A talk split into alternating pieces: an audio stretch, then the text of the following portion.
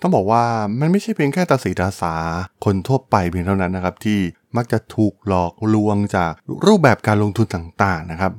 เพราะว่ามันมี case study ที่เกิดขึ้นมากมายนะครับว่าบริษัทการลงทุนระดับโลก หรือว่าธนาคารยักษ์ใหญ่หลาย ๆ แห่งนะครับ ที่มีมูลค่าหลายพันล้านหลายหมื่นล้านเนี่ยก็ยังเห็นถึงความโลภและบางครั้งเนี่ยก็เข้าไปตัดสินใจลงทุนโดย ไม่ได้วิเคราะห์ พื้นฐานทางด้านธุรกิจหรือว่าวิเคราะห์ตัวเลขอะไรอย่างชัดเจนเลยนะครับ เป็นพื้นฐานความโลภของมนุษย์ที่มีความคล้ายคลึงกันหมดนะครับ ไม่ว่าจะรวยจะจนจะฉลาด หรือจะโง่สักแค่ไหนนะครับ มันมีเคสตัวอย่างมากมายอย่างเคส Jho Low ของ 1MDB เคสของ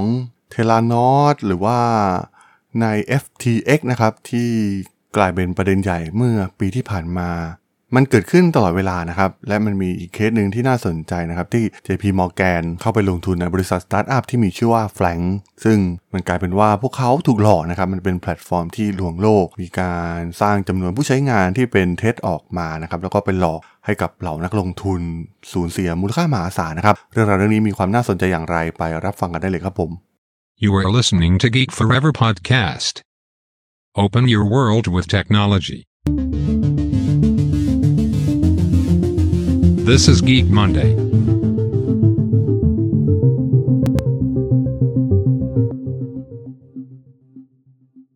สวัสดีครับ ผมดลธราดลจาก ด.ดล็อกนะครับ และนี่คือรายการ Geek Monday นะครับ รายการที่จะมายกตัวอย่าง case study ทางธุรกิจที่มีความน่าสนใจนะครับ วันนี้มาพูดถึงเรื่องราวของหนึ่งในสตาร์ทอัพที่ถือได้ว่าเป็นแพลตฟอร์มลวงโลกเลยก็ว่าได้นะครับ เพราะว่าไปหลอก นักลงทุน ซึ่งเป็นบริษัทด้านการลงทุนรายใหญ่มากๆนะครับอย่าง JP Morgan เอง และตอนนี้คดีก็อยู่ในช่วงการฟ้องร้องกันอยู่นะครับบริษัทสตาร์ทอัพที่มีชื่อว่า Frank นะครับก่อตั้งโดย Charlie Javice นะครับในปี 2016 ซึ่งแพลตฟอร์มนี้เองเนี่ยนำเสนอซอฟต์แวร์นะครับที่เกี่ยวข้องกับเรื่องราวในการปรับปรุงกระบวนการในการสมัครสินเชื่อ สำหรับวัยรุ่นชาวอเมริกันนะครับที่ต้องการความช่วยเหลือทางด้านการเงินนะครับ ซึ่งในอเมริกาเนี่ยการกู้เงินเรียนเนี่ยมันเป็นเรื่องปกติอยู่แล้วนะครับ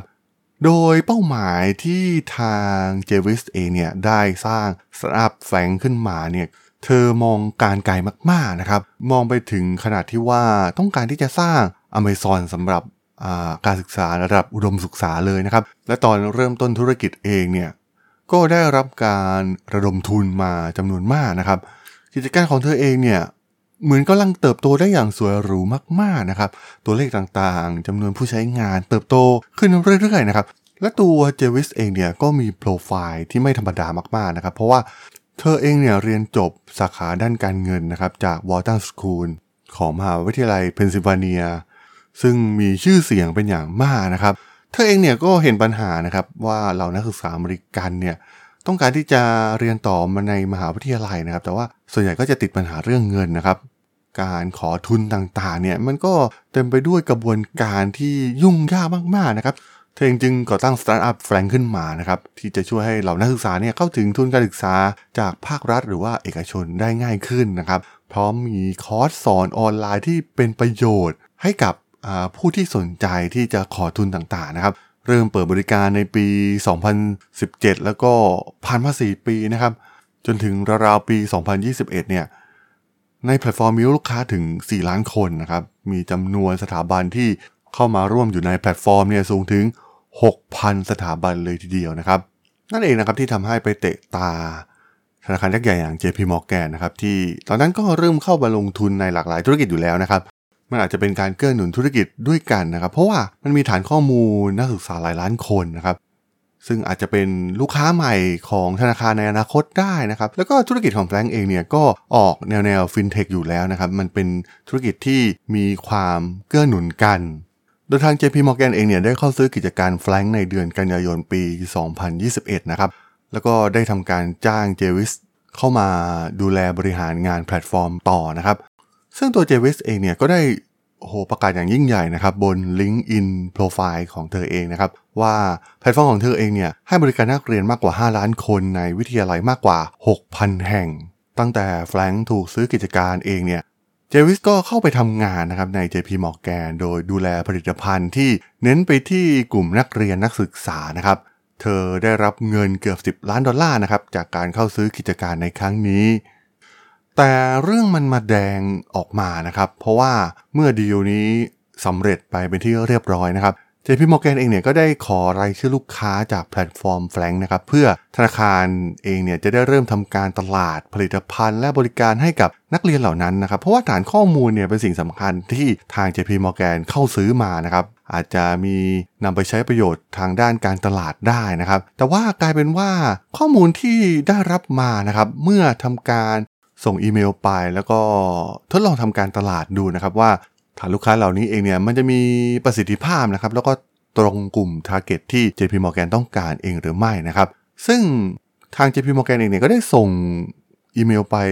ยังลูกค้าประมาณ 4 0 0แสนรายนะครับ แต่ว่าผลลัพธ์ที่ได้ออกมาเนี่ยโอ้โหมันผิดคาดนะครับ เพราะว่ากลายเป็นว่ากลุ่มเป้าหมายที่คิดว่าจะตรง Target ของพวกเขาเนี่ยมีเพียง 1%เท่านั้นนะครับที่มีการเปิดอีเมล ที่ทำการส่งแคมเปญทางด้านการตลาดออกไปทำให้ทาง JP Morgan เนี่ยเริ่มสงสัยในฐานข้อมูลเหล่านี้นะครับ มันเป็นเรื่องที่ผิดปกติเป็นอย่างมากเมื่อเทียบกับฐานข้อมูลในลูกค้ากลุ่มอื่นๆนะครับที่จะมีสัดส่วนในการเปิดอีเมลมากกว่านี้ ซึ่งเรื่องราวที่ถูกเปิดเผยออกมาภายหลังนั่นก็คือ ทางเจวิสเองเนี่ยทำการสร้างบัญชีลูกค้าปลอมจำนวน 4 ล้านกว่าบัญชีนะครับ ซึ่งเธอเองเนี่ยได้ไปจ้างศาสตราจารย์ด้าน Data Science นะครับที่วิทยาลัยเขตนิวยอร์กซิตี้นะครับเพื่อช่วยในการสร้างบัญชีปลอมเหล่านี้นะครับ โดยจ่ายเงินประมาณ 18,000 ดอลลาร์เพียงเท่านั้น และเพื่อนของเธอเองเนี่ยก็จ่ายเงินอีกประมาณ 1 0 0 0 0 ดอลลาร์นะครับ เพื่อทำการซื้อชุดข้อมูลที่แยกออกต่างหากนะครับ ซึ่งประกอบไปด้วยจำนวนนักเรียนนักศึกษาประมาณ4ล้าน5แสนคน จากบริษัทที่มีชื่อว่า ASL Marketing นะครับ มันจึงเกิดคำถามที่น่าสนใจนะครับ อย่างที่กล่าวไปตั้งแต่ต้น Podcast EP นะครับว่าทำไมธนาคารถึงไม่มีทีมที่ตรวจสอบข้อมูลรายละเอียดเหล่านี้ ก่อนที่จะให้ดีลการซื้อกิจการเนี่ยมันสำเร็จขึ้นมานะครับ เพราะว่ามาแก้ตอนหลังเนี่ยมันก็เป็นเรื่องยากแล้วนะครับ แม้จะมีการฟ้องร้องกันนะครับ แต่ว่าทางเจวิตเองเนี่ยก็ต่อสู้ในเรื่องนี้เช่นเดียวกันนะครับ เพราะว่าเธอเองเนี่ยก็ปฏิเสธข้อกล่าวหาทั้งหมดนะครับ แล้วก็ทำการฟ้อง JP Morgan กลับด้วยซ้ำนะครับ โดยอ้างว่าธนาคาร JP Morgan เองเนี่ยสร้างเรื่องกุเรื่องขึ้นมานะครับ เพื่อไล่เธอออก แล้วก็ทำให้ตัวเธอเองเนี่ยเสียชื่อเสียงเป็นอย่างมากนะครับแต่ก่อนที่ทาง JP Morgan เนี่ยจะทำการเข้าซื้อกิจการของแฟรงก์เอง ก็มีสวในสภาคองเกรสของสหรัฐเองเนี่ยเตือนเกี่ยวกับแพลตฟอร์มแฟรงก์มาตั้งแต่ปี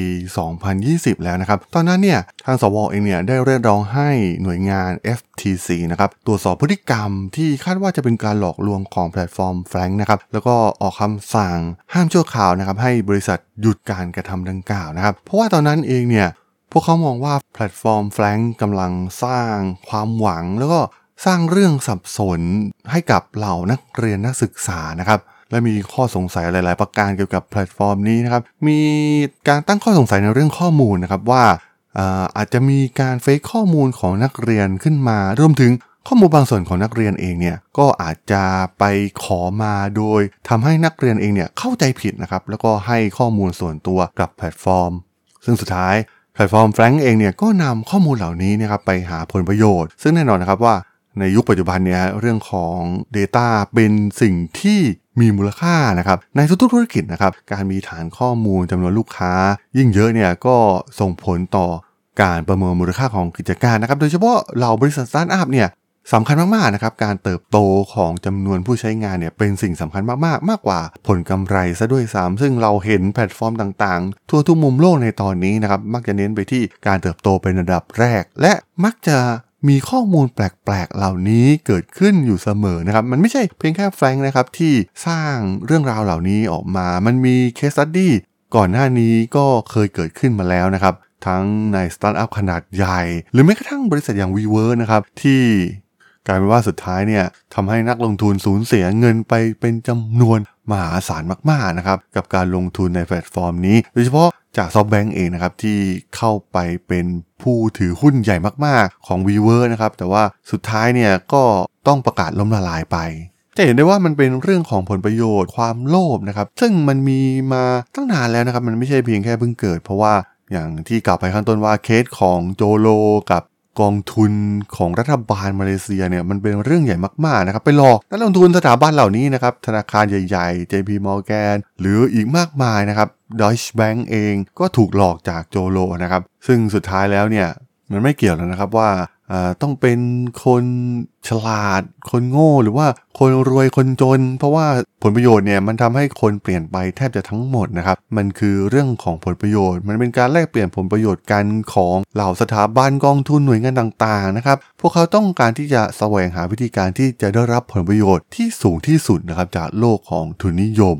ซึ่งเคสของแฟรงก์เองเนี่ยมันก็เป็นอีกตัวอย่างหนึ่งนะครับ เป็น case study ทางธุรกิจ โดยเฉพาะการเข้าไปลงทุนในบริษัทสตาร์ทอัพที่มักจะเน้นไปที่การเติบโต แต่ว่าสุดท้ายข้อมูลข้างในมันกลวงนะครับ มันเป็นข้อมูลปลอม แล้วก็หลอกลวงครั้งใหญ่ครั้งหนึ่ง เลยทีเดียวนั่นเองครับผมสำหรับเรื่องราวของแพลตฟอร์มแฟรงก์ใน EP นี้เนี่ยผมก็ต้องขอจบไว้เพียงเท่านี้ก่อนนะครับสำหรับเพื่อนๆที่สนใจเรื่องราวทางธุรกิจเทคโนโลยีและวิทยาศาสตร์ใหม่ๆที่มีความน่าสนใจก็ สามารถติดตามมาได้นะครับทางช่อง Geek Forever Podcast ตอนนี้ก็มีอยู่ในแพลตฟอร์มหลักๆ ทั้ง Podbean Apple Podcast Google Podcast Spotify YouTube แล้วก็จะมีการอัปโหลดลงแพลตฟอร์ม Blockdit ในทุกๆ ตอนอยู่แล้วด้วยนะครับ ถ้ายังไงก็ฝากกด Follow ฝากกด Subscribe กันด้วยนะครับ แล้วก็ยังมีช่องทางหนึ่งในส่วนของ Line add ที่ t h r a d o n t h a r a d h o l สามารถแอดเข้ามาพูดคุยกันได้นะครับ ผมก็จะส่งสาระดีๆพอดแคสต์ดีๆ ให้ท่านเป็นประจำอยู่แล้วด้วยนะครับ ถ้าอย่างไงก็ฝากติดตามทางช่องทางต่างๆกันด้วยนะครับสำหรับใน EP นี้เนี่ยผมต้องขอลากันไปก่อนนะครับ เจอกันใหม่ใน EP หน้านะครับผม สวัสดีครับ